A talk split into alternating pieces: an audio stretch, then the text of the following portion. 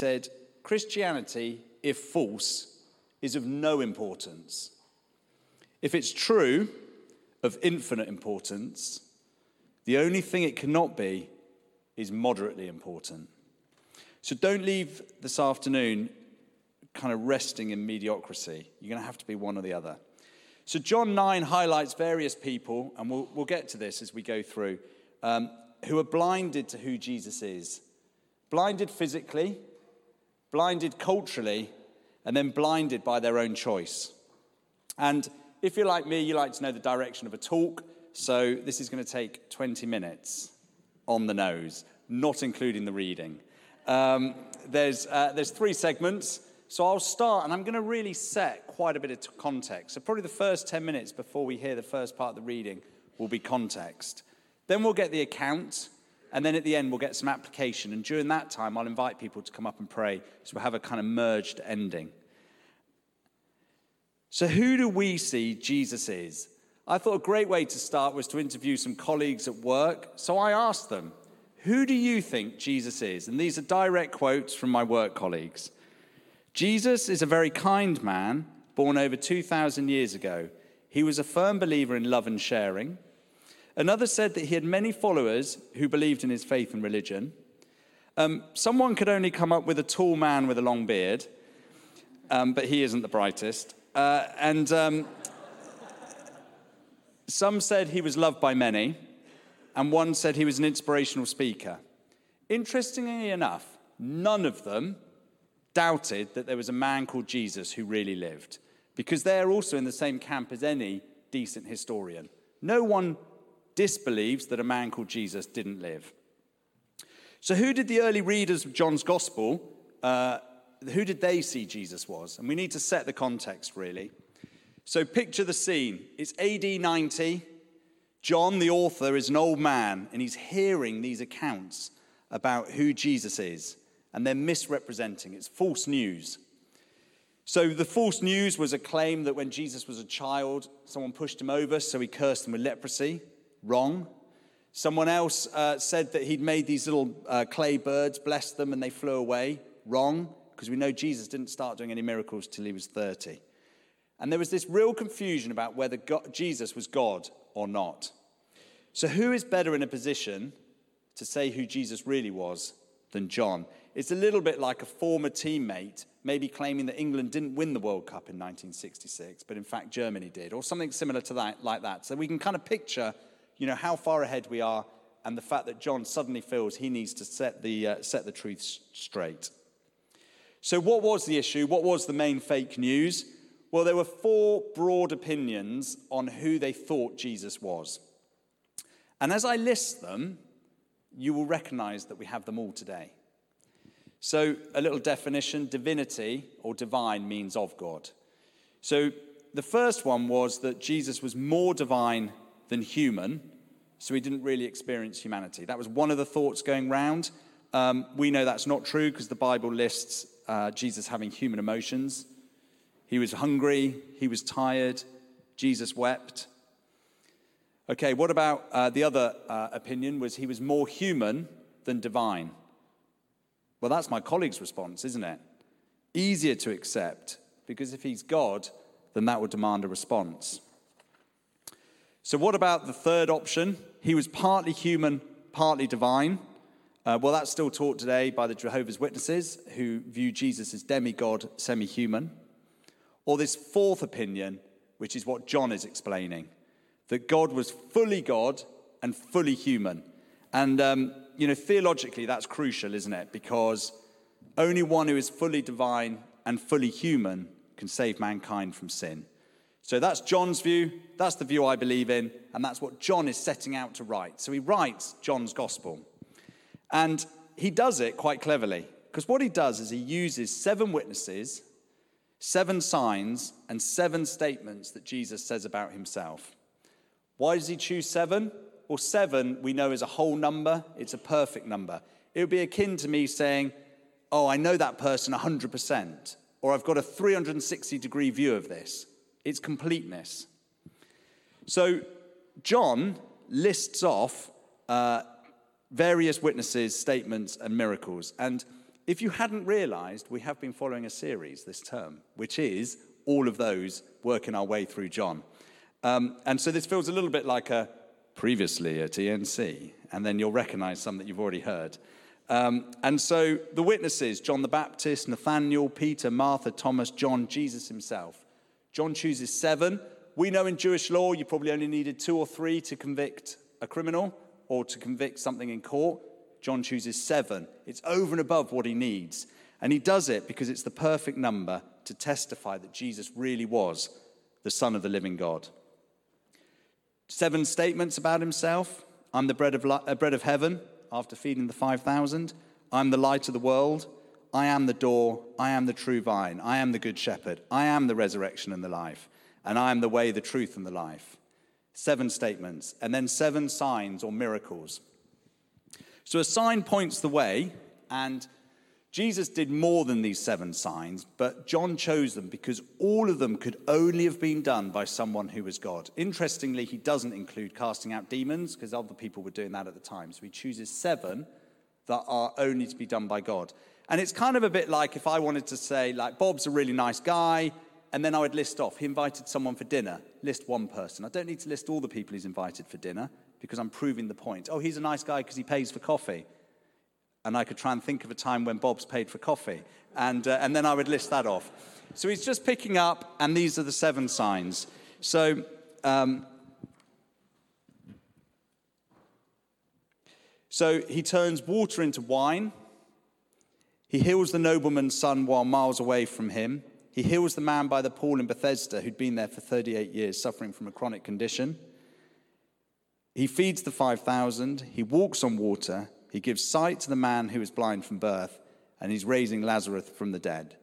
So, this evening or this afternoon, we're going to look at the sixth sign, the healing the man born blind. And in a minute, James is going to read the first part of the account, which starts with As Jesus was walking along, he saw a man born blind. But I'm not sure if, um, if like me, and you watched Top Gun, the second one, you, you've got to have seen the first one to have understood the second one. So that short statement has so much information behind it. So I'm going to set the scene before James reads, and it will really bring it to life. So this is set in Jerusalem. We're in Jerusalem 2,000 years ago.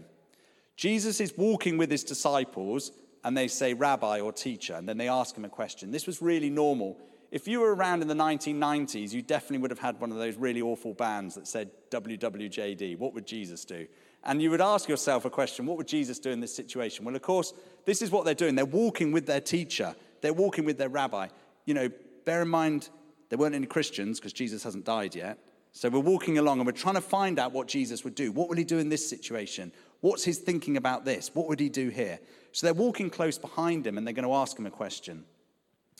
It is the festival of light or the feast of the tabernacle. So this is a major Jewish festival that remembers God's provision in the wilderness and also looks ahead to a promised Messiah. So, our second definition is Messiah. Messiah is one who's been chosen to save humankind. So, like at Christmas, we all think of the baby Jesus. It's on our minds. People are always talking about Jesus being born. So, during the Feast of the Tabernacles, they will be looking ahead to a promised Messiah.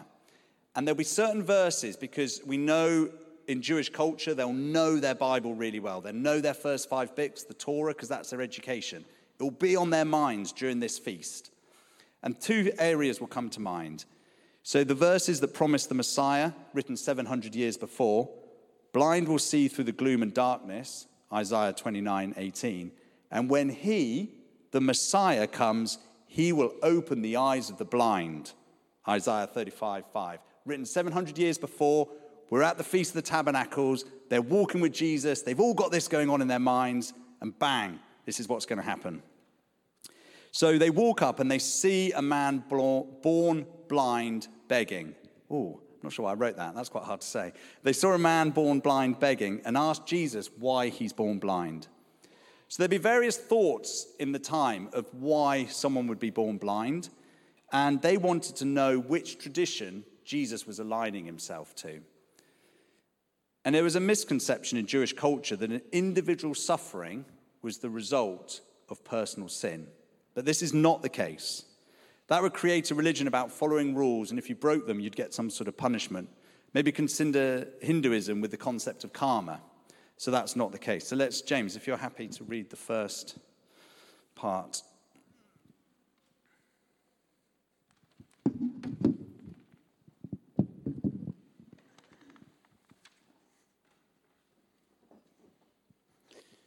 Jesus heals a man born blind. As he went along, Jesus saw a man blind from birth. His disciples asked him, Rabbi, who sinned, this man or his parents, that he was born blind? Neither this man nor his parents sinned, said Jesus, but this happened so that the works of God might be displayed in him. As long as it is day, we must do the works of him who sent me. Night is coming when no one can work. While I am in the world, I am the light of the world. After saying this, he spat on the ground, made some mud with the saliva, and put it on the man's eyes. Go, he told him, wash in the pool of Siloam. This word means sent. So the man went and washed and came home seeing. Thanks, James. Okay, what happens next?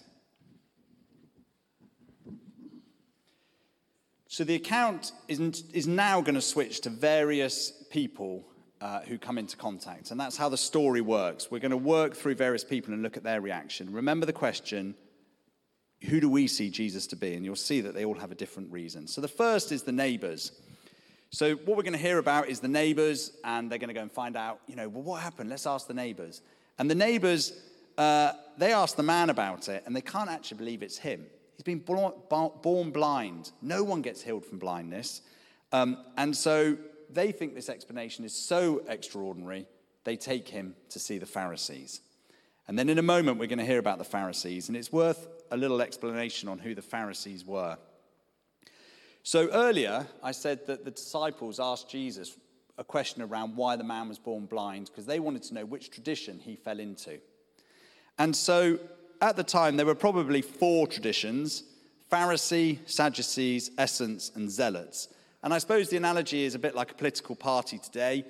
Some would have core members, but the rest of us would align ourselves to one or the other, maybe through family, maybe through kind of ethos. Oh, I'm a little bit Labour, or I'm a little bit left, or, you know, I live in Bristol.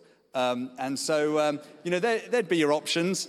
And so uh, it's kind of like the same. And the Pharisees um, were the largest of all. So they were a, um, a national organization with local groups. That's worth bearing in mind. They were the most important religious group and ordinary people held them with great respect. Bear in mind, the Pharisees are expectant of a Messiah, so they're waiting for this promised person to arrive. But really, what they did is they amassed rules and regulations to protect the law.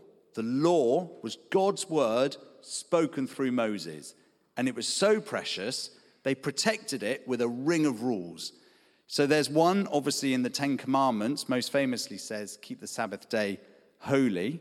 So they set a rule that if you were a, a, a, um, a tailor, you couldn't have a needle in your pocket the day before the Sabbath in case you forgot it was there and then you were found to be working on the Sabbath by having it in your, in your pocket. So, forgetting the real law, they built these rules.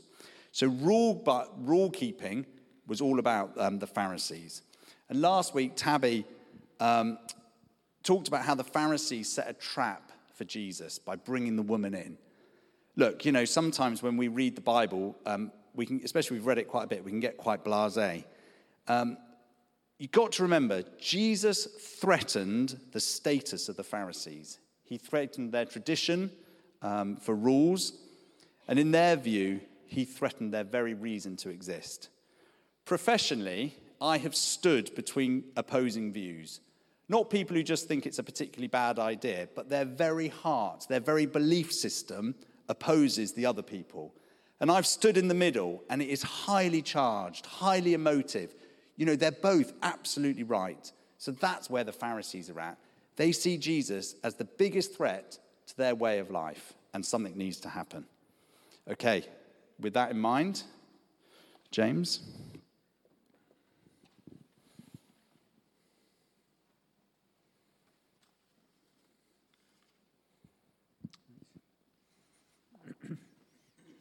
Okay, the Pharisees investigate the healing. His neighbors and those who had formerly seen him begging asked, Isn't this the same man who used to sit and beg? Some claimed that he was. Others said, Nah, he only looks like him. But the man himself insisted, I am he. How then were your eyes opened? They asked. He replied, The man they called Jesus made some mud and put it on my eyes. He told me to go to Siloam and wash. So I went and washed, and then I could see. Where is this man? They asked him. I don't know, he said. They brought to the Pharisees the man who had been blind. Now, the day on which Jesus had made the mud and opened the man's eyes was a Sabbath. Therefore, the Pharisees also asked him how he had received his sight. He put mud on my eyes, the man replied, and I washed, and now I see. Some of the Pharisees said, This man is not from God, for he does not keep the Sabbath. But others asked, How can a sinner perform such signs? So they were divided. Then they turned again to the blind man. What have you to say about him? It was your eyes he opened. The man replied, He is a prophet. They still did not believe that he had been blind and had received his sight until they sent for the man's parents. Is this your son? They asked. Is this the one you say was born blind? How is it that now he can see?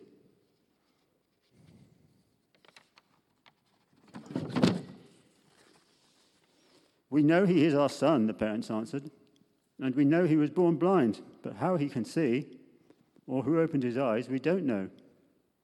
Ask him, he is of age, he will speak for himself. His parents said this because they were afraid of the Jewish leaders who already had decided that anyone who acknowledged that Jesus was the Messiah would be put out of the synagogue. That was why his parents said, He is of age, ask him. A second time they summoned the man who had been blind. Uh, give glory to God by telling the truth, they said. We know this man is a sinner. He replied, Whether he is a sinner or not, I don't know. One thing I do know I was blind, but now I see. Then they asked him, What did he do to you? How did he open your eyes? He answered, I have told you already, and you did not listen. Why do you want to hear it again? Do you want to become his disciples too? Then they hurled insults at him and said, You are this fellow's disciple. We are disciples of Moses. We know that God spoke to Moses, but as for this fellow, we don't even know where he comes from. The man answered, Now, that is remarkable. You don't know where he comes from, yet he opened my eyes. We know that God does not listen to sinners, he listens to the godly person who does his will. Nobody has ever heard of opening the eyes of a man born blind. If this man were not from God, he could do nothing. To this they replied, You were steeped in sin at birth. How dare you lecture us? And they threw him out.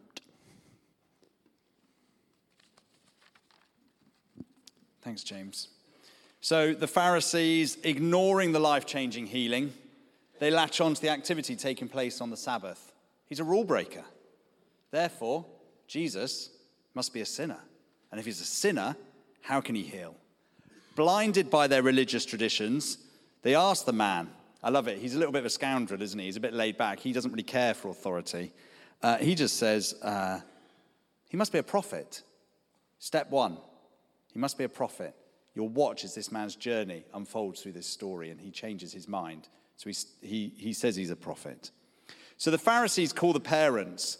Um, look, we need Jesus not to be God. I don't really mind how this healing's happened. Perhaps he wasn't born blind. That would be perfect. Let's get the parents across. The parents come over and we want to find an obvious explanation. Just bear in mind that the society of the time was based around the synagogue. So, state, synagogue, like everything was all kind of much more mixed together than it is now, where it's all separate. So, the parents would have been worried about being kicked out of the synagogue because with that would have gone their status. So, they're very careful with their understanding. They're very vague on who Jesus is. They don't want to be quoted as saying, He is God. Maybe that sounds familiar. Maybe we know people who don't want to say Jesus is God because they don't want other people to hear and they don't want to be kicked out of society. So they did what every good parent should do nice and slopey shoulders, and they send it on to their child, who's clearly a grown man. He can answer for himself. So they pull the grown man before him again. So the man goes before the Pharisees. How did he heal you? They demanded. Look, this is going to be high octane. The Pharisees are invested and passionate. They know the man was born blind at birth, but they need an explanation. Anything will do, just not Jesus is God. His reply I told you once, you didn't listen. Why do you want to hear it again? And then the off the cuff remark, which we all enjoyed Do you want to become one of his disciples? I love it. He cares little for the Pharisees. So they kick him out because the man goes on with a simple explanation that if Jesus was not God, how could he have been healed? So the next step of his journey into seeing God is that he sees Jesus as God. And then we'll just have the last verse, uh, last couple of verses from James.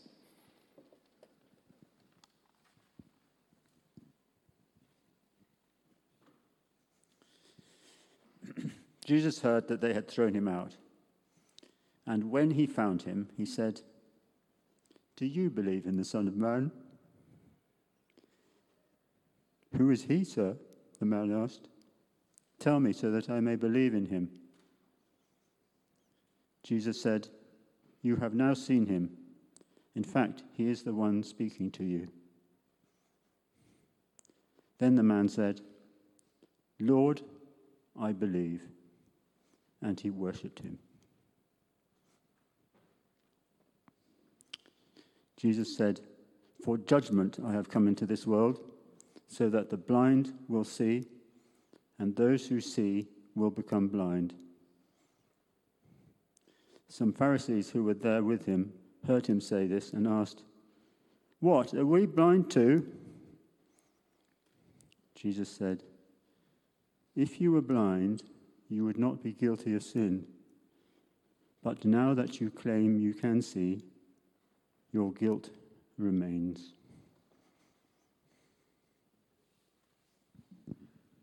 Thanks, James. Okay, so who does Jesus say? So Jesus asks the man, Do you believe in the Son of Man? Verse 36, the man replies, Who is he, sir? Because I would like to. Verse 37, Jesus replies, You've seen him. He is speaking to you. Verse 38, I believe. And then he worshiped Jesus, the third step of seeing who Jesus is. How often do we hear people say, well, I would believe in God if only I could see him. My reply the Gospels give you an account of God living in a fully human form so we can understand it. We can read about what God is like through Jesus, and we can experience what God is like through the Holy Spirit. I am no mug. I've spent like the last 20 years sifting through some evidence to make sure I'm not going to be mugged off, okay? This is true. This is true stuff. The claims of Jesus add up. And I'm witnessing the power of the Holy Spirit all the time, too many times for it just to be a coincidence. Last week, a great friend of mine needed to provide some accommodation for someone. So he asked some other people who were unrelated. Bear in mind, accommodation in Exeter costs £55 a night. So he prayed, He asked these unconnected, unrelated people whether they could just share a bit of money. He collected the money. As he got outside, he counted it. How much was it? 55 pounds. Not 54, not 56. God's still working now. So we can read about what God is like in the Gospels and we can experience what God is like now. So, does this apply to us? Who do you see who Jesus really is? Because what we understand of Jesus today makes us live differently and distinctively tomorrow. I'm just going to reflect using the four people who were, or four groups of people who were mentioned throughout the account. And as we do so, we'll just give people an opportunity to come up and pray. So if you're on the prayer team, you can kind of stand by, and then in a moment I'll call you up. Okay, so perhaps you're like the neighbors. The thought that Jesus can do huge transformation in people's lives is too much to believe. Perhaps, like my work colleagues, you're happy for Jesus to be a historical person, good at teaching, fine for others. But I want to challenge you today. The book of John has laid a case for Christ being fully man and fully God. Is that claim, is that claim credi- credible? And if in a moment, just I want you just to come up and pray. It's your chance to move the theory of Jesus being God through to the experiencing Him as you pray with our prayer team. So maybe we'll get the prayer team up now. There you go. And then perhaps you're like the family. Perhaps you have a family member or a friend who's into Jesus. You're happy for them, but the reality of accepting who Jesus is will upset your everyday life. It's easier for them to be into Jesus because if you accept who Jesus is, you'll have to have a response. Lots of people don't want to explore that Jesus is God because that will demand a response from us. Are you concerned what it would mean if you declared Jesus was Lord over your life? So maybe if that's you, we'll get you to come up and pray. Or perhaps you're like the blind man. You've never even heard of this Jesus before. This talk has all been new. In fact, you're not even sure how you're in this church building today. But you know what? That one encounter, the man knew that Jesus was God. He didn't fully understand the theological necessities of whether Jesus having to be fully man and fully God to fulfill the promise of making us whole with God. God's perfect, we're not. Jesus dying gives us that relationship. He didn't understand all that. But look, this is your chance to come forward. You know, you'll, you'll start to understand more stuff as you go to Alpha, read the Bible with other people. You may still be thinking, well, I don't really get it because how could a God of love allow suffering in Turkey? We're talking about Jesus. Come forward. Let's pray for you uh, now as well. And then the last one. The last challenge is perhaps you're like the Pharisee. This challenge is for those of us who've been around church for a while. This will be uncomfortable as we consider deep and disturbing questions, and I know I can slip into this category. Can we recognize ourselves in the Pharisees? They revered the scriptures. They took part in helpful practices fasting, praying, studying the Bible. They worshipped and they gave sacrificially to God's work. But where we value rules and tradition above the Spirit, where we're unable to rejoice in the saving and renewing of lives as it doesn't quite fit into our neat, well maintained theological group, where we secretly feel that we are made right with God because of our church activities, we become the Pharisee. The hymn, When I Survey the Wondrous Cross, asks, Love so amazing, so divine, demands my soul, my life, my all. And that quote I said at the beginning by C.S. Lewis if Christianity is false, it's of no importance. If it is true, it's of infinite importance. The only thing it cannot be is moderately important. Is our view of Jesus dimmed? Is it reduced? Am I willing only to release maybe a percentage of my life, my all? So let's just take that opportunity today to come forward and pray. Let's reset. Let's experience Jesus in a way that allows us to give all of our life and all of our all. Amen.